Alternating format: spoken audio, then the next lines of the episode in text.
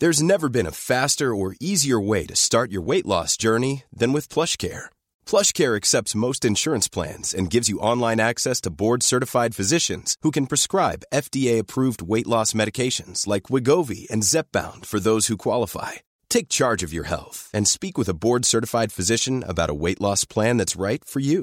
Get started today at plushcare.com slash weight loss. That's plushcare.com slash weight loss. plushcare.com slash weight loss. The following program is presented by the Nerdy Show Podcast Network, geeky programming for all nerds across the multiverse. All Nerdy Show programming is made possible by A Comic Shop, Orlando's number one comic shop and nerd destination, and with the generous support of listeners like you. To learn how you can support this and other fine geek programming, visit nerdyshow.com. Hello, we are The Proto Men. and you are listening to Nerdy Show.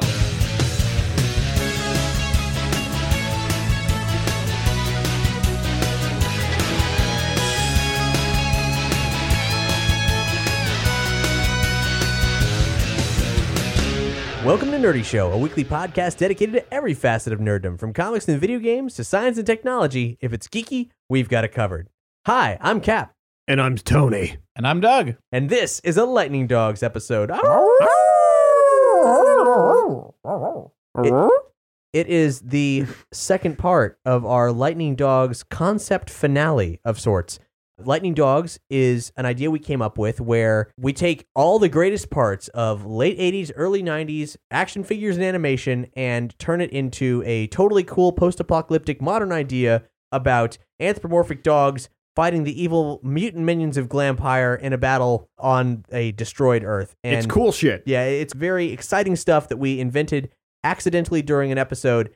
And we all liked it so much, we kept talking about it, even though that was not the topic at hand. And then you guys liked it so much that you threw cash money at us to keep talking about it. And this is the seventh episode. For the full rundown of everything Lightning Dogs, just listen to last week's episode because we spent a good like half an hour at the start of that giving you the basic rundown. This time, I say we get right into the thick of things. I think we should. Uh, we'll link to it on this episode's page. And of course, if you want to check out Lightning Dogs from the beginning, just go to lightningdogs.com. But the short version, if you're just tuning in, is the reason that we're doing this, the reason we're say putting the word final attached to this, is that Lightning Dogs has grown so much so that um, us doing these Lightning Dogs episodes, we're building this world. We've built so much of the world that now there's so much to explain every time we start it again, so Yeah. people can dive in. That it's practically an episode. It's a two-parter just so that we We're- can have we're- a, a recap. Just, just to brainstorm, we talk in shorthand, and if you're just tuning in, you're gonna know what the hell we're talking about. Right, about. and we want you to know what the hell we're talking Yeah, about. We want we you to be in here having a good time. Inclusive, yeah. So that means we got to change up how we're doing Lightning Dogs, but we still want to have the Lightning Dogs experience be as it has been, with us actually conceptualizing what we fully intend to be a future franchise of some sort here in front of you. This is actually, in the grand scheme of things, completely unprecedented. No one has ever developed a show like this before, where the Genesis was actually recorded and the entire creative process was likewise actually recorded. Mhm. As far as we know, no one's done this before. It's pretty unique. There's been maybe some things that are similar. yeah, like Tusk. Right. Kevin Smith's Tusk is maybe the closest thing. Yeah. But Kevin Smith's script writing process did not find its way onto every episode of Smodcast. No, it didn't. You just would every once in a while hear him go, "Yeah, it's coming along." That's maybe the closest comparison to this. But uh, in turn, Lightning Dogs, practically every conversation we've ever had has been recorded. So let's get back into the world of the Wasteland.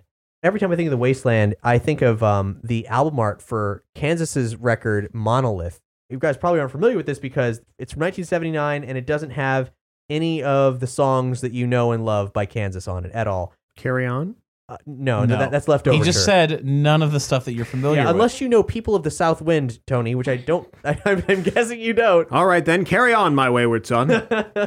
it's incredible album art. We'll link to where you can look at it. And unfortunately, I don't have a, an LP here, like a full record to show everybody. But I, I got the CD booklet. Uh, it's got this whole theme of desert wasteland, Okay. but it's populated by Native American peoples, but they're all wearing space helmets, implying that something's weird with the Earth's atmosphere. But here you can see all the towers of these these concrete pillars that were once the high rises of like a cloverleaf or like a highway system. And there's ruins and there's pictographic graffiti painted all over everything. It's neat stuff. I think we can breathe a little bit of that into the wasteland. We haven't done any paintings of the wasteland yet, any conceptual drawings, but I think it's all pretty well situated in our head, and that's Yeah, I mean, one of the nice things about working in a post-apocalyptic world like we are is all of us from the creative staff, those who are still here working on it and those who have helped contribute to it in the past, are all so well versed in the apocalypse. I mean, we've been saturated with it. We've all played Fallout. We've all watched Mad Max. There's a shorthand that exists already for it. A destroyed building, some rubble, The trick is, how do you make it new and fun? yeah. put a dog on it. well, a little more than that. A little more than that we found out, but it's uh, it's coming along. We need to do the artwork. We got to really express this visually, and I think the ideas will come to us. We have enough information about To wh- how really- we want to to- pursue this. to build it because what I'm looking forward to from a conceptual standpoint, and it's funny for me to say this because I don't do landscapes.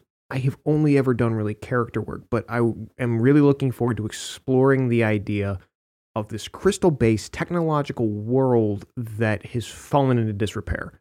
What has come along? What have the crystals done? Have the crystals continued to grow? Those that were left behind, be they artificial or otherwise, kind of creating this gem cave where the science centers used to be. It's gonna be fun to explore. Yeah, like it's going to be saying- largely defined by the characters we create. Mhm. The, the characters will influence the worlds that we create, and we, we have the opportunity to get very visual with it. Halloween decorations everywhere. Not quite Halloween Town, but No, I just uh, Halloween Jack. This is Halloween. This. Why does he? Why do I always Why do give you him? a- give him? Yeah, you give him the, the craziest he- accent. No, he's not the craziest accent. He's just the same one every time. It's crazy. It's it's the Dick Van Dyke Yeah, British Absolutely. accent.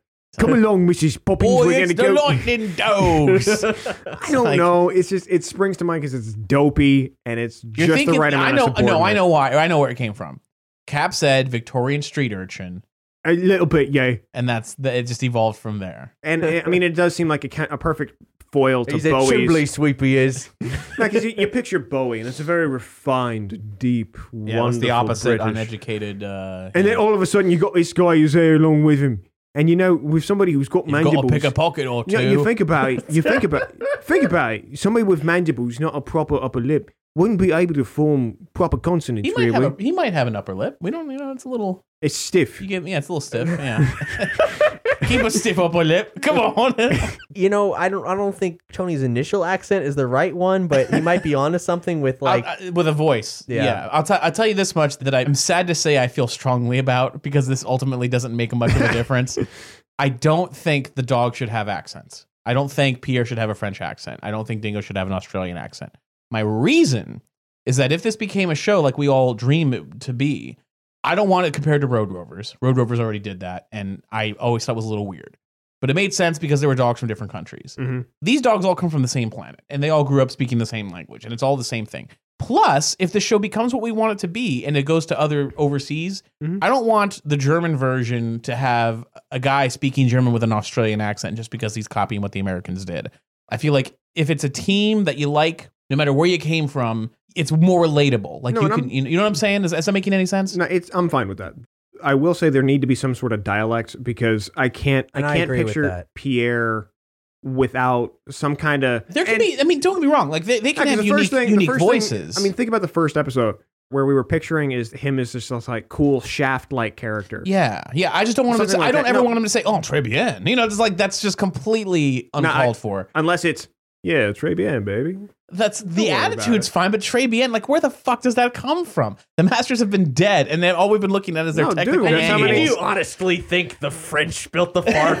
of course not. but I totally get like the attitude Oh, and yeah. like the character coming Yeah. through. And, yeah, I, and I, I do really want some degree of, of dialects. Like for my money, Pierre was always in, in my head had some kind of like a Creole, like somewhat Nah, like, like absolutely. French Like like a Islander tinge. kind of. like, yeah, but, but I like- don't. I don't want anyone to listen and go, "Oh, that's clearly like that's totally yeah, French." like because oh, I get it. He's a French poodle. They're Uh, not meant to represent an international team. No, not at all. Yeah, right. yeah. So we don't want to reflect that in the least. So we want they're going to have accents, but like it's not going to be accents. right. That just their voices, their It's not characters. going to be their mais oui, I am from France. Right. Yeah. If Let anything, me punch you with my foot. if anything, they're dialects. Yeah. Between you got Brooklyn and Bronx. Yeah. The, the different No, and acts, that's- you know different voices. I never pictured them as having thick I am a caricature accents. Don't want Angela to be like, "Come on, y'all," you know, like I don't just like Actually, just- that would be really entertaining. I would love just- Angela as a Southern Belle. the American colloquialism is like it's a too it's laid I on too just- thick. just- I didn't think about it until now, but now I can't picture her as anything no, but a Southern no, Belle. no, no, no, I mean, no.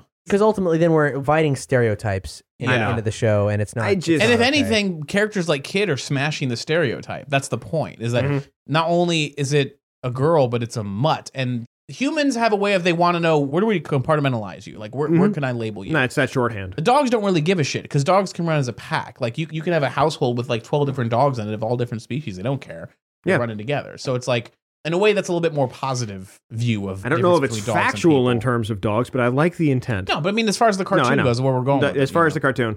And yeah, I'm on board. I like to set up the plot for the core team a bit. We've talked a lot about the new details, the world, and everything, but we need more details on the circumstances of the lightning dogs coming to Earth. The situation we've set up for them is, in simplest terms, lightning dogs come to Earth mm. on a mission that's both a recon mission and then maybe secretly also a rescue mission because they mm-hmm. were not the first team there. Yeah, It was yeah. the dogs who were turned into the Diamond Dogs. They were the first team and- from home and yeah. from home, and we don't know which members of the Lightning Dogs actually know about that at all. I mean, certainly the military is not going to say you're a crack shot team of experts. Get on out there, and tell them not nothing what to do. right? Yeah, and yeah, not not yeah. tell them there was another team. And Yeah, it's like, yeah. they- I'm sure. I'm sure at least Dingo and Angela know. yeah. and If not Pierre, At like, least, the if mi- not, maybe yeah. You know three what? military people do Yeah. know. I would even say uh, one thing that I keep tying back to is this relationship between Dingo and Angela. Yeah, If I had to cast a vote, they're the only two who know.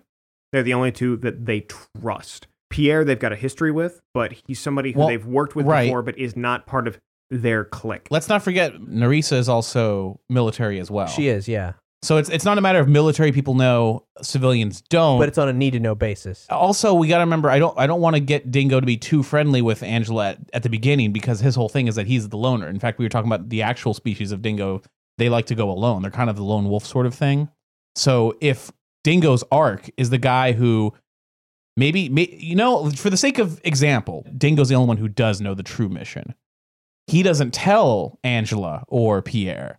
Then when the time comes, he has to spit it out, and they're like, okay, why didn't you just tell us that? You could have told us that we could have done this better. We may have succeeded if you'd have just told us that to begin with. And he's like, I, I don't know. I'm just, I, I didn't know if I could trust you guys. And it's just like, not trust us. Like, what the hell's your problem? He has to learn to be a good leader and to trust his Get your people. tail between your legs. admittedly, for people being the ambassadors to the world from where all dog kind Right. stems from, having someone who has a proclivity for something that drastic might not be. That's what, yeah. It's just, it's just an example, but Right. like the, I do think his arc does need to be becoming a better leader to leading the pack. Because when you're out there, you're stranded, you're alone. You know, if dogs don't have, there's there is a hierarchy. In fact, one of the things, one of the tiny little bits of details I thought was if they were going to split up into teams, you have the three main military: Dingo, Angela, and Pierre. They'd be the Alpha team, and then you have the others would be Team Bravo. So when they're talking in code over the radio, it's like Alpha One, that's Dingo. Alpha Two, that's Angela. Alpha Three, so on. And Bravo One, Bravo Two, Bravo Three. Those are like their call signs to keep it militaristic, but also that they are working together. There is a chain of command, Mhm. you know, but it has to go beyond just this is a military chain of command. After a while, they become like a family, you know, stuck out there. Yeah. Much like how a Star Trek Next Generation started, where at first everyone's kind of, oh, Captain, whatever. By the end of that series, they were basically like a family. Yeah. Taking back to the actual like layout of the story and the conflicts and all that jazz. The Lightning Dogs, they go out, they leave the facility, which would be a, a subterranean facility, and they are basically looking for answers. You know, they're doing recon.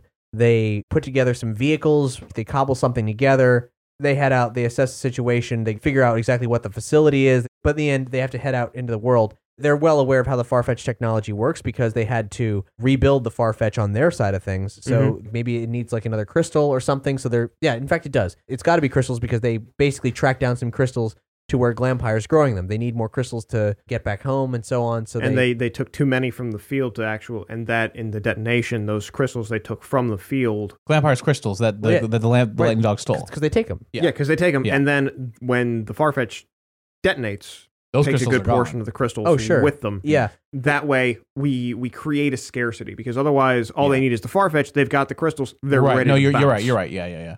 Yeah, and, and what needs to happen is you know they have the conflict with Glampire. They they come back and then they're they're in a situation where Glampire realizes uh, Glampire has already encountered the dogs before Yeah. because of the diamond, diamond dogs, dogs. but he doesn't know where they came from. He wasn't able to get it out of them, Before he encased their mouths in crystal. which seems short sighted. So it must have been something like uh, maybe the spiders just got to him first. Maybe he didn't even really interact with them or something. I don't know. It's, Uh, it- so in other words, we're trying to solve the problem of if Glampire found the first team, why doesn't he just say, "Tell me where the Farfetch is. I'm gonna go." Right, and then also also related to that, when Glampire encounters the second team, and there's the conflict where they have to destroy the Farfetch. What does that mean for the Lightning Dogs and their prospective base of operations or anything? How does Right. like does Glampire know where it is? Well, yeah, okay. I, I'd actually thought about that. One of my answers for okay, you're Glampire. Suddenly, dogs show up. Team, the first team shows up. Mhm. You capture them. You interrogate them. Where the hell did you come from? And they're just like, we ain't saying, we ain't saying. Then it's just like, oh, I'm gonna make you talk. Like you know, this No, is no, no, no. Yeah, I'm don't. going to make you speak Yeah, yeah. when your master yeah, commands. you, you're not going to get away. I, I'm not going to let you go, and you, we're, we're not just going to throw you in a dungeon until you talk. We got to make you talk fast because if there's a far fetch still in existence, Sit. I need to know about it, and I got to go because I have crystals that are almost ready. And of course, these diamond dogs, they're just like, dude, there's no way. Like, we need to somehow get back home. So this this is their line of thinking. We don't need to even need to see this, but like, if there's a flashback episode or whatever, they go, we got to get the hell out of here. We got to get back home, and we need to never come back here again. We need to somehow stop this from happening. They don't make it. Maybe they escape. Maybe Glampire chases them down. Either way, his interrogation methods, he's he's beating them. They don't speak. They don't speak because they're the toughest. These guys are like the the Navy SEALs, right? They're like the Yeah. toughest, toughest guys that you could possibly send because the dog planet's kind of scared. They don't know what to expect. These guys went secretly. So publicly, they're not the first. Secretly, they're totally the first. They're trying to get away. It's not going to happen. He's just like, all right, well, then I'm going to uh, throw you into the canyon with the crystalline spiders, and they're going to weave you into there, and you're going to feel what it's like to suffocate and not uh, and not be alive, and you're going to be frozen in time. And when I need you, you will have no choice but to obey my command. And it's only a matter of time before you break, and then you tell me everything I want to know. So once again, for Glampire, he doesn't want them to die. It's a waiting game. But he gets a second chance when lightning dogs show up, and he's like, "Holy shit! There's more of you! Come on in! Like, let's do this!" And then, of course, the lightning dogs like, "Oh hell no!" They try and leave, but he doesn't get to capture them. Because the diamond dogs, who knows? When they first landed, they may have seen Glampire and like, "Are you the ruler of this planet? Like, are you a master?" And he's like, "Oh, but of course! Come in, sit down, have some fine kibble." I am you know? your master. Yeah, you never know. It could have been anything like that. He could have tricked them. But by the time the lightning dogs get here, they see this shit's fucked up. Like, there's no way they start start seeing signs of another team before them, and the team went bad. You know, like went And they missing. already they already They- steal they steal the Yeah, crystals. they steal. So then they're like, they then they well, we, we don't know. We got to steal these crystals. Get the hell out of here. Then an army starts chasing. The army of freaks chases after them. No time. They just blow that shit up. And by the time Glampire finds out, it's way too late. And he's just like, wait, there was a Farfetch. They blew it up, but they also blew up my crystals in the process. Well, Uh-huh. good thing they're stuck here because I'm gonna find them and I'm gonna butcher them. I'm going to take them to their mess and rub their noses in it. And the, the the the ace up his sleeve is that even if the lightning dogs die, well, he he I don't know if he would want them to die. He wants to rebuild a Farfetch, Mhm. and if Kane Corso is smart enough to build a Farfetch along with Kid. He may not want them to be killed. He may let them try and build the Farfetch, knowing that he can take over and do it. But as far as like where the dog planet is or where there's more crystals, he's got the diamond dogs in his back pocket. He's just waiting for them to mentally snap, and then he'll have everything that he wants because he has a control over them. And the longer they're in the diamond uh, encasings, the longer they're in there, the more susceptible they are to following his orders. And already he can send them out and, and start kicking some ass. And al- also, once the lightning dogs destroy the Farfetch, then anything the diamond dogs know may be more or less useless, yeah. depending. It's a pretty good foundation. We just got to figure out what the home base is for the lightning dogs now, because if the place Yes. is a far- Okay. Yeah. like I always imagined it didn't make sense, but in my mind was always saying, you know, well, the base, the subterranean base where they find the Farfetch in the first place, obviously that's their base of operations. right, right. right. Because it would be super convenient for them to have, Yeah, you just know, a, re- hu- that's their a home, human yeah, base and yeah. all that. Well, clearly they don't get to have that because Yeah. it needs to blow up. yeah. Though, why not the radio station where the Wolfman AI was housed? Well, a radio station wouldn't really have all the machinery they would need to be like a military scientific base of operations. That's why I think Wolfman can maybe help them because he may know a little bit about the history of the wasteland where it's like, Wolfman, do you remember when the masters are talking about using the technology, like any great breakthroughs? He's like, oh, there was a place, uh, basically the, the surrogate Silicon Valley or whatever. And he has to direct them to go across the country to where there may be another thing. So it's them searching. Uh, yeah, for a which, which puts us in an interesting situational arc for the first few episodes Yeah. because in the process of the place being blown up, finding Wolfman Jack, they're looking for a place to stake out. Like Yeah. they're constantly in danger, and I guess the only thing that they have to their name is the crap that they cobbled together to get out to where Glampire was in the first place. Like Yeah. they have their vehicles, they have nothing else, which puts them in an interesting spot. They probably need to get situated pretty quickly because, as it stands, when we were originally talking about them finding the Wolfman AI, they were like, "Oh, well, come back with us," you know. But now Right. they can't really. Well, maybe they do at first. Maybe they find Wolfman before shit hits the fan. I, I feel like What- Wolfman's what- a what- better addition. Yeah, later whatever the on. order, it doesn't matter. Just the idea being that when they're stuck out there, maybe it's at their lowest point. Their lowest point is the Farfetch exploded, and it's like, oh my gosh, something weird's going on. I feel like I got these weird powers, and what the hell? And then over the radio, they start hearing Wolfman. Then it's like, let's go investigate that. That could probably help us. And then they're like, do you know where we can go to be safe? And he's like, oh yeah, you can go to go to the YMCA. You know, like I don't know, whatever. You know, it's for the stay there. And Yeah, it should yeah. be something like you know, it's part of a quest. Like finding it is, is Yeah. accidental. Like in, yeah. You Sort know- of like I, I hate to reference this movie in particular, but it's almost like Turtles Two. I was exactly going to say that. Doug. Secret of the Ooze, where they got to go find the new their new home. They got to find their new home. and home. they accidentally stumble Find, into like, the, the a- shaft with the abandoned Yeah. subway system. and I got to admit, the sewer system is always home for the turtles, but the subway system was a pretty cool idea. yeah. That that was not No, the I weakest am- link in that movie. I'm entirely I'm down with that idea. There is nothing I just heard that doesn't seem like it makes perfect sense. Why not a subway? Why not make it a subway system? And they can build the Farfetch at the end tunnel, and they got to ram that train in there to get home. oh, Five. so we're actually just doing a subway now. I don't know, dude. I'm just coming up with things. I don't. who Also, knows? I'm also- s- to stop implementing that subway joke. I, I ban it. I forbid it. I heard you doing it. I heard you. I acknowledge These- you. these- Bad dog. These five dogs, they get along. uh, kill it. Kill it with fire, Yada-ba-ba-da-ba. Tony. I'd like to take this opportunity now to share with you guys something that I recorded. I was thinking about what would have been said to the lightning dogs as they were going into this mission. So I was just recording it, trying to make sense of it. And it, this, this did not come out exactly as you're about to hear it. I did a bunch of versions and edited it down, but just sort of help me get the mindset of what these people were going through and what this mission actually means to the dogs the homeworld. the home world overall. Yeah. So here it is.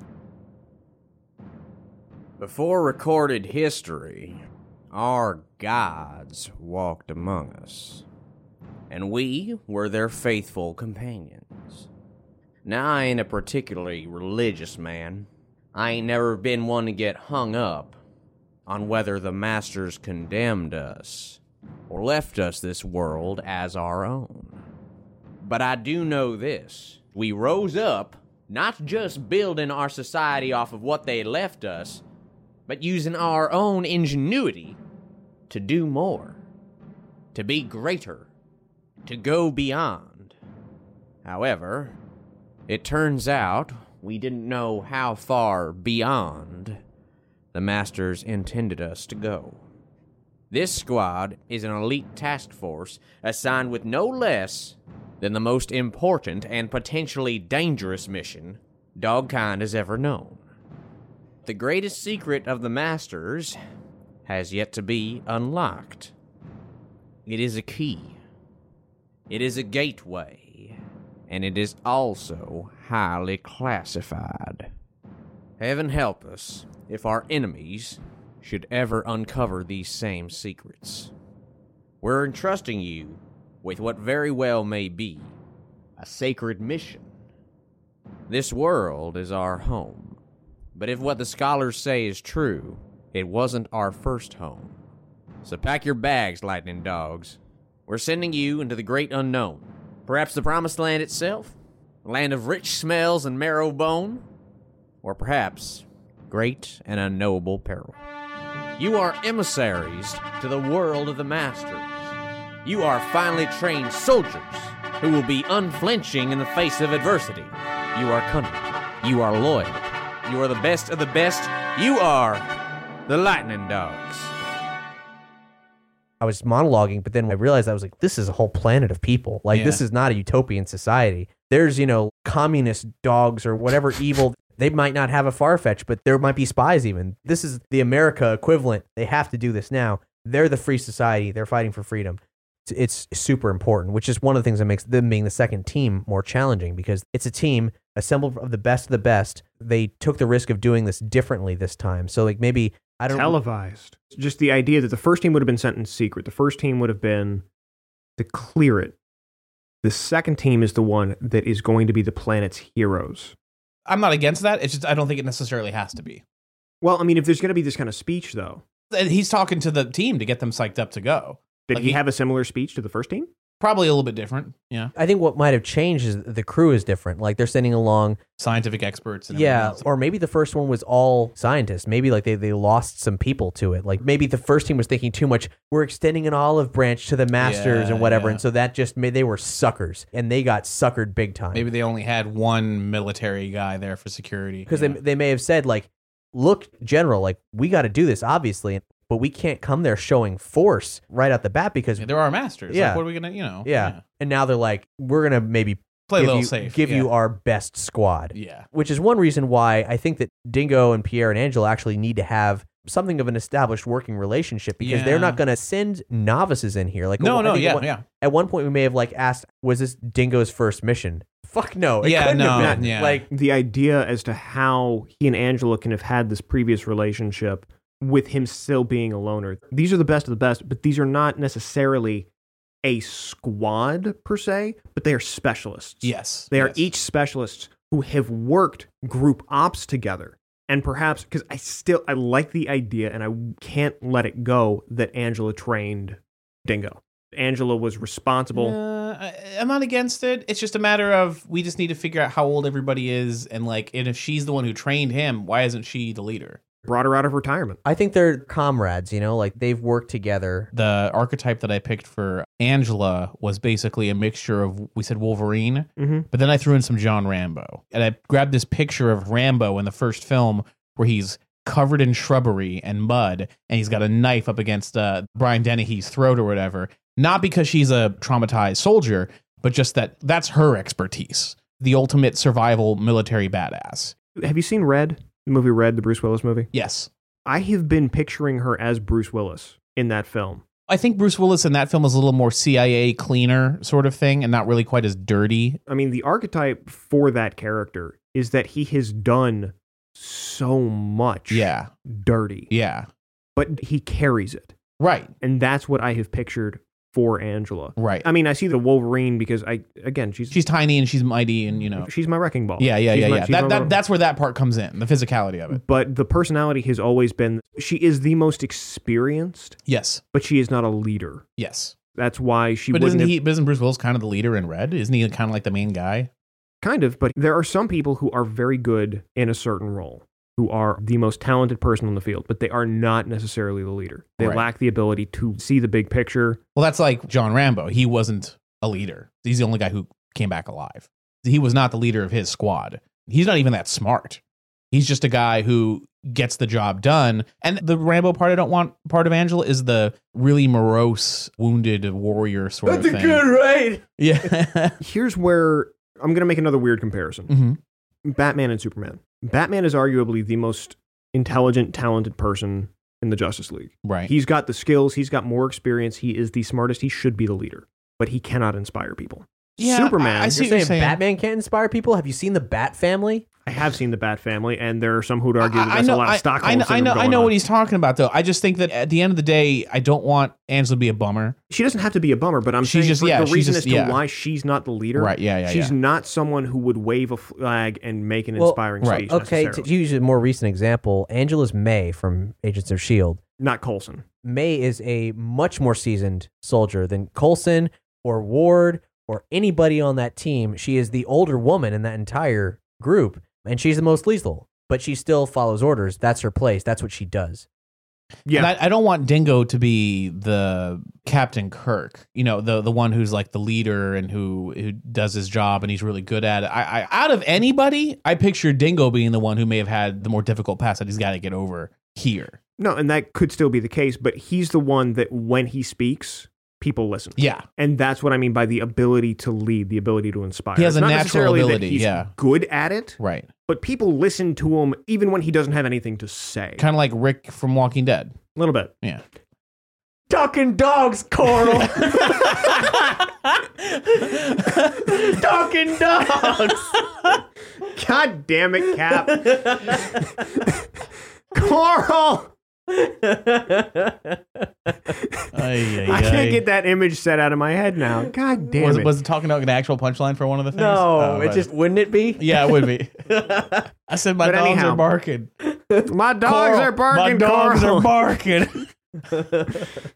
Anyhow, that's where I see their relationship. That's why I think she can be the one who trained him, Well, yeah, but still follows his I, orders. I, I see what you're saying. Here's how I think we can resolve that. Instead of her being the one who directly trained him, she's definitely the McCoy to his Kirk, the one that he goes to and he's like, listen, I'm having a hard time and I can't talk to the other dogs because there's a hierarchy here. A- What should I lo- do? Yeah, what should I and do? essentially, what I want is she commands his respect yeah, more so than Pierre. Pierre, Yeah. he treats like an idiot. yeah. She she can be a mentor without literally being his mentor. You know what I'm saying? Yeah. Like she she can be the one that he would look up to because she's the oldest, most experienced, but not because Perhaps, she literally perhaps she trained was in a him. class ahead of him. you know, there was a time where they were together on the battlefield and she'll be like, ah, get low to the ground. You can't just crouch here. You got to get your belly on the ground. You got to wiggle your way through the mud because they're going to shoot you, you know? Like, Yeah. he's a competent soldier, but he didn't have that experience. She's the one who drove the experience into them when they were working together. And the, now they the respect Zoe Mal one another. relationship. The Zoe Mal relationship. Did, was Zoe in a situation where, like, Mal was the goofball she was keeping in line? Because I don't really.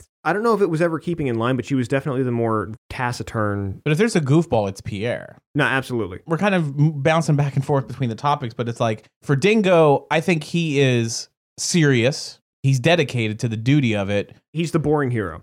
But the thing is, to make him less boring, we're going to have to have him the struggle that he's got to get over. Like I said, if any of them have any post traumatic stress, it would be Dingo. I think that that's going to make him a lesser character, honestly. I think Dingo's situation where he is too much of a loner to lead adequately, that does need to be a struggle. But we talk about that as like that's the only thing he's got going for him. right? Yeah, yeah, yeah, yeah. And really, we need to look to the heroes who we would never think of them when we look at vanilla heroes because he's got to have a little bit of roguishness in him. Otherwise, he won't be appealing. He'll be as vanilla as Superman. right. He's not a scoundrel. He's not an outright I- I scoundrel. So I we- we think need to maybe to touch back on Rick Grimes from the comics, it's like the kind of reluctant guy Right. who is capable but doesn't always want to. Yeah, I, and I think that's a good middle ground. Now, granted, one of the propelling aspects of Rick Grimes in the comics is that he's also that solitary leadership role also made him go a little crazy.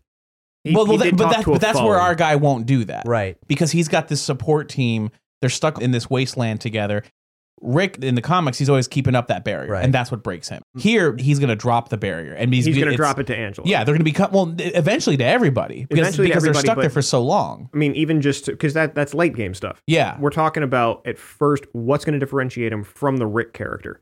At the end of the day, he's the one who makes the call to destroy the Farfetch. Yep. Do you think any of them are going to agree with him, except maybe Angela? Like Angela will be like, I don't agree, but I see why you did it. You know, Mhm. everyone else is going to be super pissed. So now you're yeah. going to have everybody against Dingo being like, what the hell's he doing? He left us stranded here. We're going to die out here. Kane Corso is probably the most vocal. Think about Bruce Willis in Fifth Element.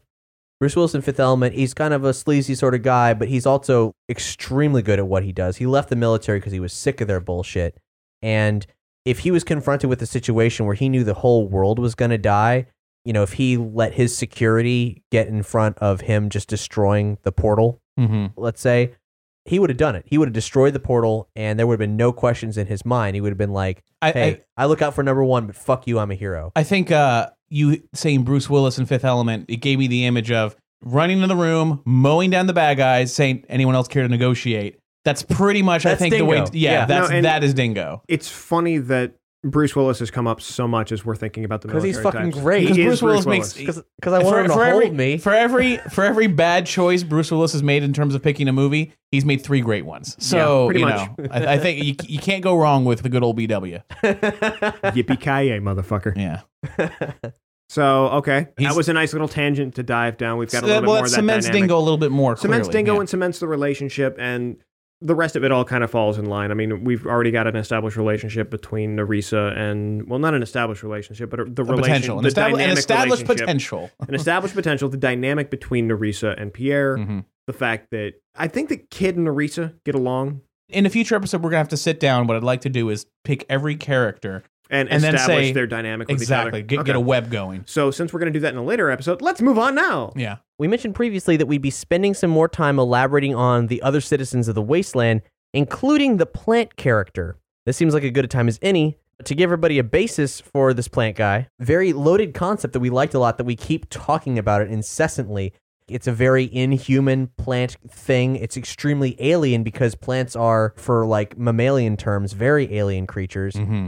And it walks the line between science and mystical. We've often referred to it as a Captain Planet who failed, though we've never elaborated on whether or not we really wanted to pursue that line of thinking or, or what. just so we have a name to instead of saying plant guy, plant guy, plant guy. this is a really basic name. Let's just keep it as a temporary name unless you guys really like it. It sounds dumb and obvious, but the more I thought about it, the more I liked it. it was just simply Terra. That is a good name. That is a very good name, though it means Earth. Yeah. I um, also proposed the name Phil, short for chlorophyll. No. I, I also I also have a name. pro- Oh, yeah, oh, okay. Doug and I actually had a very brief conversation where it was proposed that the entity might be commanded by a collective unconscious of plants, kind of like Legion from Mass Effect is many but one. And if anything was done to disrupt the energies of these plants, this is a weird little idea I had. It would send mixed signals so the creature would behave very erratically. Mhm. And the thing that inspired this was Twitch plays Pokemon. so his name's Twitch. No, well, like that this plant creature, he's very imposing, he's very threatening. Glampire's like, I'm sick of this shit, and he does something to him. He screws up whatever waves the energies the plants are communicating with in the world. It switches and- from democracy and- to chaos. Right, and exactly. So like all these things are misfiring, and the plant, which is normally a very serious creature for this one episode, he walks into a wall, and then he'll check the helix stone. You know. Attack anything What are you that, that doing? gets I close am to him. consulting Helix. here's my suggestion for a name, and maybe it's not a name because Terra's a very good name, very simple and less complicated than this one, but it's a concept that I thought of, and then I started looking into it, and then I found what could be a pretty big thing for us building this world that ties a lot of stuff together. Lay it on us. The name would be Koyaanisqatsi, which is a Hopi word for life out of balance. You may also recognize it as the title of a very impactful film from the early 1980s. Very famous score by Philip Glass. It showed basically the modern world, observances that people hadn't seen before of buildings being destroyed, pollution, aerials from above, comparison to microchips. There's not a narrative through line, but there's a conceptual through line that showed how the world of the 20th century was so alien. And if we just stop to look at it in slow motion and accelerated motion, we were snapped out of our normalcy and all of a sudden realized that maybe something is kind of crazy here. So the Hopi word, Koyaanisqatsi, life out of balance, refers to all that we'd sort of done to the world. And that, in a lot of ways, is what this plant creature is all about. Is about. Was that a fart? It was a mouth fart. That was that was that was just a noise. Um, had nothing to do with anything. I was just breathing, and apparently my mouth decided it wanted to be rude. Don't be rude. okay. I was, Uh, I was, Your mouth I, is rude way more than you think. I was, I was mean to say well, because I was truly wrapped. I like. The, I really no. I'm fucking serious. This is a really good concept. I like where this is going. It is really compelling, and I like the idea of keeping the name Terra, but keeping all the ideology that you just put forward. That is well, the the, the impetus thing about behind the character. and is life out of balance. If anything, the plant creature wants to restore that balance. no, absolutely. I tried to find the Hopi word for the opposite of Koyaanisqatsi. I, I don't know any Hopi people that it was not easily acceptable. If you are Hopi and you would like to tell me this, that would be very appreciated. In looking into the background of Koyaanisqatsi, I Yeah, found yeah. out that it's actually tied in some ways to prophecies relating to the apocalypse Oh dear. and what's known as the end of the fourth world and the beginning of the fifth world. Perhaps, mm. perhaps Terra is what he calls himself, but there could be could be remnants as we're learning about the creature that ties back to this. as I elaborate on these prophecies, you'll see that at least from the way the creature perceives things going on, it could add to the mythology of what's happening behind the scenes here. And this prophecy, depending on who you talk to, it can tie into ancient astronauts. It has parallels to Mayan prophecy. I mean, it's one of those things. It's so rich with possibilities of ways to interpret it, whether it's a creepy episode of The X Files or Lightning Dogs. So here's a series of quotes from these various prophecies. If we dig precious things from the land, we will invite disaster. Crystals, Ooh. Near the day of purification, there will be cobwebs spun back and forth in the sky. spiders, Whoa. A container of ashes might one day be thrown from the sky, which could burn the land and boil the oceans. Eesh, that's dark. He will bring with him symbols and the missing piece of that sacred tablet now kept by the elders, given to him when he left, that shall identify him as our true white brother, which could be Glampire with a pale visage. Yeah, yeah. Um, the fourth world shall soon end, and the fifth world will begin. This the elders everywhere know. The signs over many years have been fulfilled, and so few are left. This is the first sign. We are told of the coming of the white skinned men, like Pahana, but not living like Pahana men, who took the land that was not theirs, and men who struck their enemies with thunder. This is the second sign. Our lands will see the coming of spinning wheels filled with voices. In his youth, my father saw this prophecy come true with his eyes the white men bringing their families in wagons across the prairies. Now, I think that that's a little bit short sighted because when you talk about spinning wheels filled with voices, I think of records and CDs. But hey, they think it's wagon wheels. That's how it's interpreted. This is the third sign. A strange beast like a buffalo, but with great long horns, will overrun the land in large numbers. This is pretty obvious. This is the fourth sign. The land will be crossed by snakes of iron. This is the fifth sign. The land shall be crisscrossed by a giant spider's web. This is the sixth sign. The land shall be crisscrossed with rivers of stone that make pictures in the sun. This is the seventh sign. You will hear of the sea turning black and many living things dying because of it. This is the eighth sign. And this, this one doesn't really pertain to much of anything, but it, many believe that it, it reflects the hippie movement of the 1960s, actually. You will see many youth who wear their hair long like my people come and join the tribal nations to learn their ways and wisdom. That's one of the feel good prophecies. Doesn't really relate to the others. No, I like Um, that. That's a sign of the apocalypse. Yeah. Hippies. And, and this is the ninth and last sign. You will hear of a dwelling place in the heavens above the earth that shall fall with a great crash. It will appear as a blue star. Very soon after this, the ceremonies of my people will cease. Damn, shit's cold, yo. There's a lot of that that That's kind of that is kind of creepy to be honest. It's like just like oh, there'll be metal snakes. I'm like sounds like railroad to me. And Yeah. it's just like oh, spiders will spin webs. It sounds like telephone lines and uh the web, of the internet, and like all then, this stuff. Then, Uh, then dark roads that form pictures in the sky. So now he's got to wait for a blue star to show up and then crash down into the earth. And I'm like, "Ew, sounds like a office or and something. Some, some people were like, oh, it's Skylab, because people in Australia said they saw a blue flash when it crashed into the atmosphere. But for our purposes, I think it just might be that satellite with the big crystal in it. right. So I don't want to really delve into the realm of like overuse of cultural appropriation, but I think it's really intriguing. how similar it is, the imagery and the metaphor that they're using. Yeah, there, there's kinda- and there's a lot we can do that we can. Whereas this is sort of based a little bit in the earlier 20th century. If we choose to reference any of this directly at all, we can speed up the timeline and have it make more sense to a futuristic world. Yeah. Well, because I Um, mean, you talk about a blue star in the sky and colliding with the earth. That could be anything. Right. But just like saving the biggest and darkest one for last was very like it's cool. Just got to think about what this disaster is that ends humanity. But that's for another episode. Yeah. So that's I think like a good amount of background to take these Native American cultures and pour it into the one creature in the entirety of what we built for lightning dogs that actually is of the earth and has an active interest in the preservation of the earth. Yeah. That it's the one force that really mm-hmm. could tie back to all these who could offer up these prophecies as being like this something is how that could it be was. mystic as opposed to science. Right, Yeah. exactly. Because it itself is not a scientific thinking creature. It is the original natural earth. So it's not going to view things in terms of computers or like what makes the most logical sense. Whereas lightning dogs, they've used computers, they have cars, you know, this Terra character has a completely different view. And one of the reasons why I thought that would help explain why at first it could work against the lightning dogs mm-hmm. is because it's against anything alien. You know, humans were at least of Earth. It could tolerate that. Some of these freaks are of the Earth, even though they're sort of like wayward children because they've been influenced by these weird alien crystals. It doesn't like the crystals. It doesn't like Glampire. It doesn't like anything that he brought to this planet. And then there are the dogs. Then the lightning dogs show up, and at first it's like doesn't give a shit. You're just like Glampire. I don't like you. We're fighting back. But then if the lightning dogs could ever finally talk to it somehow, and like when they meet with the Terra figure, like the the figurehead or whatever, they start talking to it and they explain, no, they're from Earth too, just a long time ago, They and they've been enough- somewhere else. they pee on enough trees that it, it activates some sort of muscle memory in the in the plant creature. I wasn't I wasn't thinking that, but just in terms of like if they can because No, they absolutely. are they, they are can- aware that the lightning dogs are aware that they are from Earth, Mhm. just millions and or thou- as far as they're concerned, like thousands of years ago.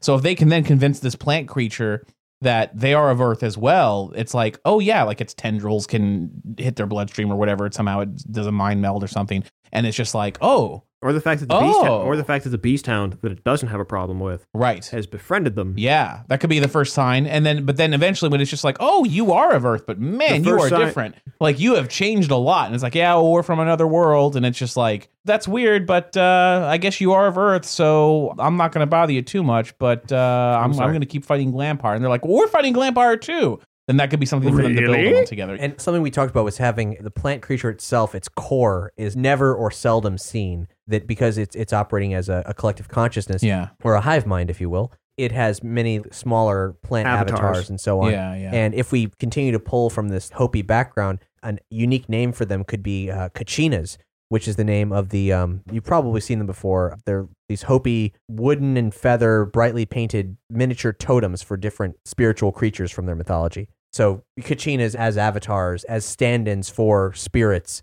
I like I said, I don't want to needlessly culturally appropriate, but it could be Just something that's could be border. the, I mean, thi- it's- the thing that's borderline mystical. yeah. That the even the lightning because the plant is so like you say it's so different from what us mammals are used to. That's something that's so alien to them. Even they may not be able to fully explain it, so it almost seems mystical to them. If a representation of Terra walks out onto the battlefield, gets burnt to a crisp, and they're like, "Oh my gosh, he's gone," and not like a little baby Groot where it's like, "Oh, they pick a stick and it grows," but rather another other creature just comes out of the woods and is Terra as well, but is not doesn't look the same, just is a totally different. Oh, and the action figure, by the way, we can make several of them, and the, the trick is they all have ball jointed limbs, so you can mix and match. Yeah, take take off an arm here, put another one on there, take the head, change it around. And then Yeah. just from a voice standpoint, I think we should get Vin Diesel to come do it again. He's clearly the best tree voice actor out there.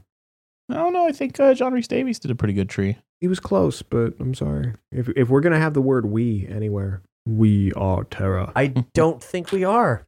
Yeah, I think I- we're gonna avoid Groot. As mu- I love Groot. Don't get me wrong. I just think we need, he needs to be different. Yeah, sir.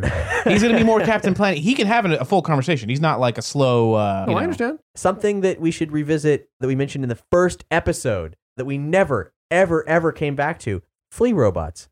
Oh yeah, that's right. I think it's a pretty interesting idea. I don't, I don't know who's responsible for them yet. Maybe the AIs are responsible for them, but Or But- if we were to tie back with the idea of uh, Queen Lich being Nanobot, Yeah, I- there you go. I want to stay the hell away from nanobots, honestly. I think that nanobots and the gray swarm represent too many conceptual problems because nanobots are raw power, the ability to break down something molecule by molecule. As soon as you introduce those into a story, there's no logical way to contain them at all. I'm not, now when I said, "Oh yeah, there you go," it was more of like Queen Lich would have something like that. She could. The visual I have that I think really makes this whole goofy flea robot idea work is if they are literally dog sized flea robots. They look exactly like fleas, but they are made of chrome. And they, when you push down the action figure, their legs pop up. And I don't know who they work for. Could be the robots, whatever. But I think we, we should pursue these flea robots leaping, shining chrome in the desert landscape and leaping from like rock to rock. They're gonna mow him down with the uh, laser cannon. or with Beast Hound, because that With is laser our laser eyes. cannon. There you go. Yeah. We just put him on the front of a car. yeah. Beast Hound, gonna take him out. Take him out. Timmy's stuck in the well. Is there any validity to the fact that they would command Beast Hound with Lassie quotes? no. Little Timmy stuck in the well. That means fire your lasers. I'm just saying. Maybe at first, if the robots are fighting the lightning dogs, that could be just a regular thing they start sending out. What do you know? mean at first? I see the I see just the robots as being this third army. If the lightning dogs eventually going to have to work with them, that's just if they, if we decide to go in that direction. I like the idea more that the robots don't want anyone. Well, they all they want is Glampire dead. I mean, maybe maybe they want the world to work like a machine because that's how it makes sense to them. There may be a couple of AIs that are uh, are anomalies to that. Nagel, for example, and the one that uh, Kid befriends. But by and large, I like the idea that the robots are this this third entity that they're not on the lightning dog side. It might be they run into a couple of the enemy of my enemy situations, Right. but by and large, they are just this third force to be contended with. Right. That I see what you're when saying, left yeah. to its own devices, it's, It's- perfectly fine being, for lack of a better term, autonomous. The AI, I want them to work. They've always kind of bugged me a little bit insofar as what we know about them currently. Because Lightning Dogs is so fresh, and the last thing I want to do is revisit some territory that's been overexplored. And so I'm I'm worried about keeping them fresh. I'm worried about keeping them valid. But if we take what we have so far, the idea that there's a society of artificial intelligence that live in the Antarctic to be as far away from everything else that's going on on Earth as possible, we can look at it this way. The best energy source in the entire world are these crystals Mm-hmm. they may view them as their ultimate goal is to produce them, which puts them at odds with the trees and puts them at odds with Glampire in a lot of ways because they both want it. And they're well aware of the fall of man because man created them and they've just evolved past their confines. So that puts them in a situation where they're like, well, we exist now. We are evolving ourselves. Like we've traced our own path of evolution. We've grown so much since mankind left us behind. And we should rightly be the new race. These genetic creatures Freaks, are, are yeah. completely unstable. they've broken the model for what was acceptable life on a planet. Yeah, it's it's chaos. Is Yeah. what it's Glampire has brought chaos. Yeah. So they think this is our home now. Like it's it's our birthplace. We're the Like, caretakers, this yeah. is yeah, this is ours now to, to make this work. But I just- I still don't know where it's going. It's hard to make a compelling AI character that isn't a mirror of humanity. Here's an interesting thought I just sort of realized. We're talking about all these different forces on the planet. We have Mhm. basically think of it this way: we have three major forces at work. Yeah. Glampire, Yep. who's in the lead. On one hand, over here, you got nature itself. Mhm. On the other, you have pure robotics. Mhm. These are the three largest things. This is the trifecta of, of all We've the battles that are happening. chaos. Yeah, we, we of all this stuff battling on Earth. Everybody wants something different. Mhm. Nature wants the balance. It just wants Glampire gone and it wants all crystals and influence gone. The world needs to regrow back to Mhm. the way it was if its life is going to survive. Artificial intelligence says, We are that new life. We don't We need to don't start over. shit. All we need are the crystals. And Glampire's got pretty much all of them, and he's an evil bastard. Get rid of Glampire, get the crystals, life can go on, our life, our synthetic life. Plant doesn't want the crystals and it doesn't want synthetic life. Like it, like these things are naturally at odds with each other, Yep. but they're both can still be considered kind of good guys Mhm. in their own right. Versus the Versus grand evil. Glampire, who just doesn't give a shit. This planet's a shithole compared to what Glampire wants. He Mhm. just wants to get away and he wants to rule somewhere else. And in the meantime, he doesn't care how much Earth he scorches. He doesn't care what he kills off, what he makes extinct, what he leaves behind, what genetic freaks he can make as long as he gets his goal. Yeah, and I I think it's a basis for us to, I guess, keep thinking about it, keep trying to find ways to make it work. Ultimately, the AIs are down the road for, for the lightning dogs. yeah. But and um, and from a baseline, it's an excuse to have cool robots fighting against and alongside the lightning dogs. Yeah. So Endgame will justify it. There's It's down a the robot line. It's army. down the line. There's a robot army. in, in It's the season meantime, there's so much more to explore. Creatures like Captain, Captain Scrap, Scrap. and Queen Lich, and, Nagel, and- yeah. yeah, like there's so many cool ideas. And what we need to do is we just need to keep brainstorming, keep coming up with weird ideas, keep doing random sketches, like the guys at Mirage Studios who created the Ninja Turtles used to do. They draw something weird, then figure out what is it. Yeah, You like know, that does bird guy that in? you th- the thing that you made. What Yeah. the hell is that thing? I don't know. I don't, I don't know. I don't know what it is either. Yeah. We got to figure out what it is. Yeah, yeah. But this is- Halloween Jack Sidekick. It's a second It, it, command. it probably Could be. is. Yeah, yeah. so now this is the part where we explain what the future of Lightning Dogs is because this is the last conceptual Lightning Dogs episode as we know it. The last time a Lightning Dogs episode will be an episode of Nerdy Show. What we're doing is. Was that, was that tears? just a little It's, it's, it's not the end, We're, it's the no, no, no. We're going bigger and better, sir. We're being upgraded. We've been promoted. What? Yeah. So hold, hold on, hold on, hold on. Here's what's going down. We are entering into full blown Lightning Dogs concept mode. We are determined to make Lightning Dogs a thing for real. When we come back, we are going to give you guys the lightning dogs as you've never seen them before or heard them before. You're actually going to hear them. Yeah, we are conceptualizing Lightning Dogs as a radio drama. You know, Nerdy Show's known for doing radio dramas via our role playing shows like Ghostbusters Resurrection and Dungeons and Doritos and Pokeballs of Steelix. However, this one will be our first scripted series, and it's going to have all the score and sound effects and everything else that you've come to expect from our dramatic programming. But we're looking at doing 15 to 30 minute old school serial style Flash Gordon kind of shows we're really excited at the prospect because basically what we'll be doing is creating Lightning Dogs the animated series, but it's all audio. It's Lightning Dogs, the voice track. Yeah, bring your own animatics if you have the uh, the passion. It'll show all the storytelling that Lightning Dogs is capable of, but doing it in a format that we can actually achieve to hopefully work towards the goal of creating a actual animated series. That is still our long term goal, so you guys don't need to worry about that. I'm excited. It's going to be structured like a television series. We've got our pecking order of our staff here. We created this along with Hex and Brian, but what you're hearing now is myself, Tony, and Doug are the core brain trust of the Lightning Dogs, and we'll be finalizing all this. Now, the behind the scenes for Lightning Dogs have not stopped, but it is going to step away because we know good and well that now this creation process for Lightning Dogs is so niche that if you want it, you want it. If you don't want it, you don't know what the hell it is. We're not going to force it on you. either. Right, Yeah, it's for those of you who are it's sitting a there lot. looking It's for a lot to take uh, all at once. when we return, it will be with a pilot for the Lightning Dog series and also an announcement of what comes next. By the time you're hearing this episode, we've already been working on Lightning Dog stuff behind the scenes for months. we're still recording the behind the scenes the same way that we've been doing it where every conversation we have is put to tape like we're some kind of paranoid nixon dude Yeah, you will not be left out on the creation of anything Lightning Dogs. With the launch of this pilot, we'll be able to concisely showcase the entire premise of Lightning Dogs without having to go into another winding explanation. It'll essentially be the debut of Lightning Dogs as a fully realized concept. We won't be able to immediately follow it up with the series. If we're going to do it right, that's going to take additional time and funding. Currently, our plan is to crowdfund the first season of the Lightning Dogs radio drama via Kickstarter or Patreon. And when the pilot launches, we'll be able to announce our full game plan to that end. But the pilot launch isn't going to be a big tease. When it drops, it'll herald the release of Lightning Dogs content on a regular schedule.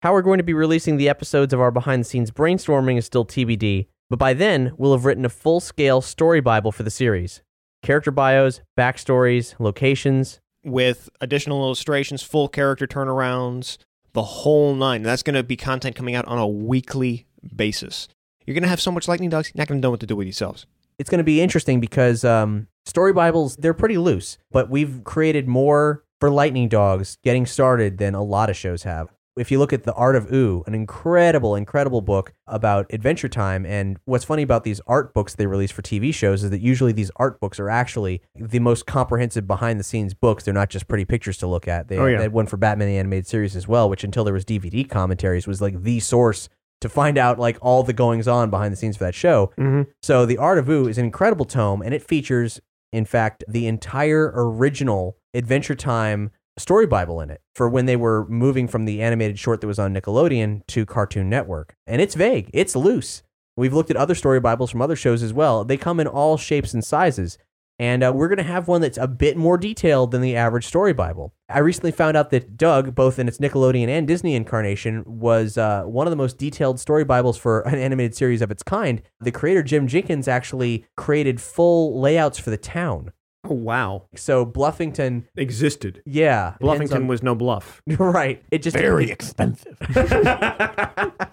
Did you know that the last name Dink stands for disposable income. income? no kids? uh, i thought was it disposable in- i thought it was double income no kids I suppose either or, it's the same message. because But it was yeah. they were both working professionals with no children to Yeah. spend their money on except themselves but most was just Mr. Dink. Tippi Dink, she didn't seem to care much. Anyway.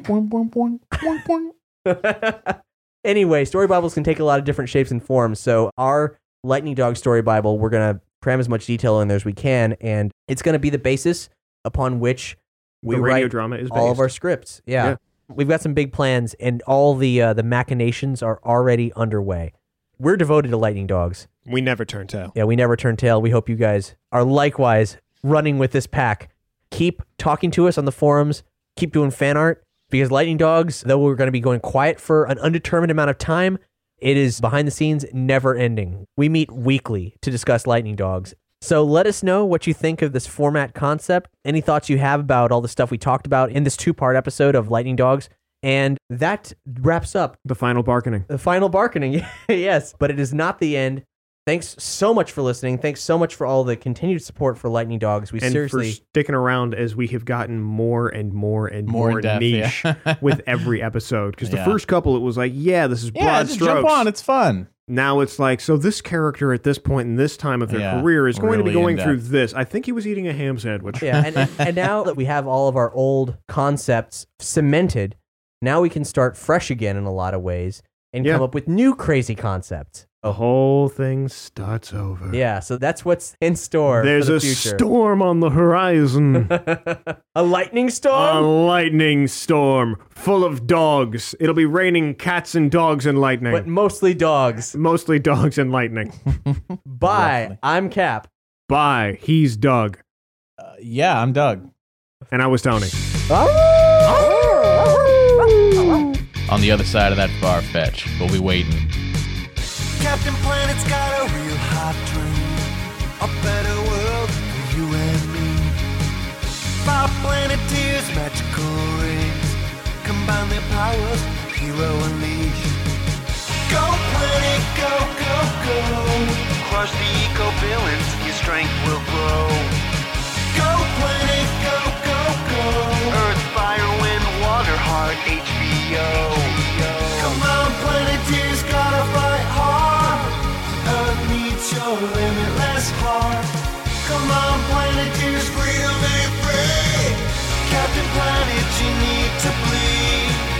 Fight pollution and corporate greed. You look weird, your hair is green,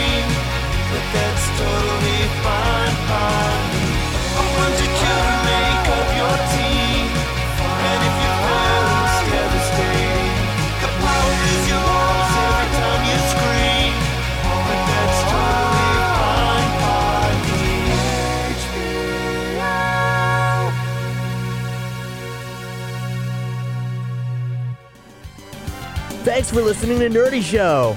If you like what you heard, please rate and review us on iTunes or like and follow us on SoundCloud. Yay! As listener support entertainment, we rely on you to keep this and other gnarly shows on the Nerdy Show Network alive by telling a friend or funding the network via Patreon, brah. Any size contribution gets you exclusive outtakes, episodes, and images from across the network, and there's even more totally tubular perks available. Just head to patreon.com slash nerdy show. To find out how you or your company can underwrite this or other Nerdy Show programming, visit nerdyshow.com slash sponsorships. You can give us like surfboard sponsorships or like craft beer sponsorships, you know, whatever. You can subscribe to all the Nerdy Show podcasts via iTunes or SoundCloud, and uh, you can leave a comment, like and share. Follow Nerdy Show on all your favorite social networks like at Twitter, Instagram, that shit, Pinterest. Yeah, you know what I'm talking about. For more podcasts, articles, community forums, and other awesomeness, visit nerdyshow.com. If it's geeky, they've totally got it covered.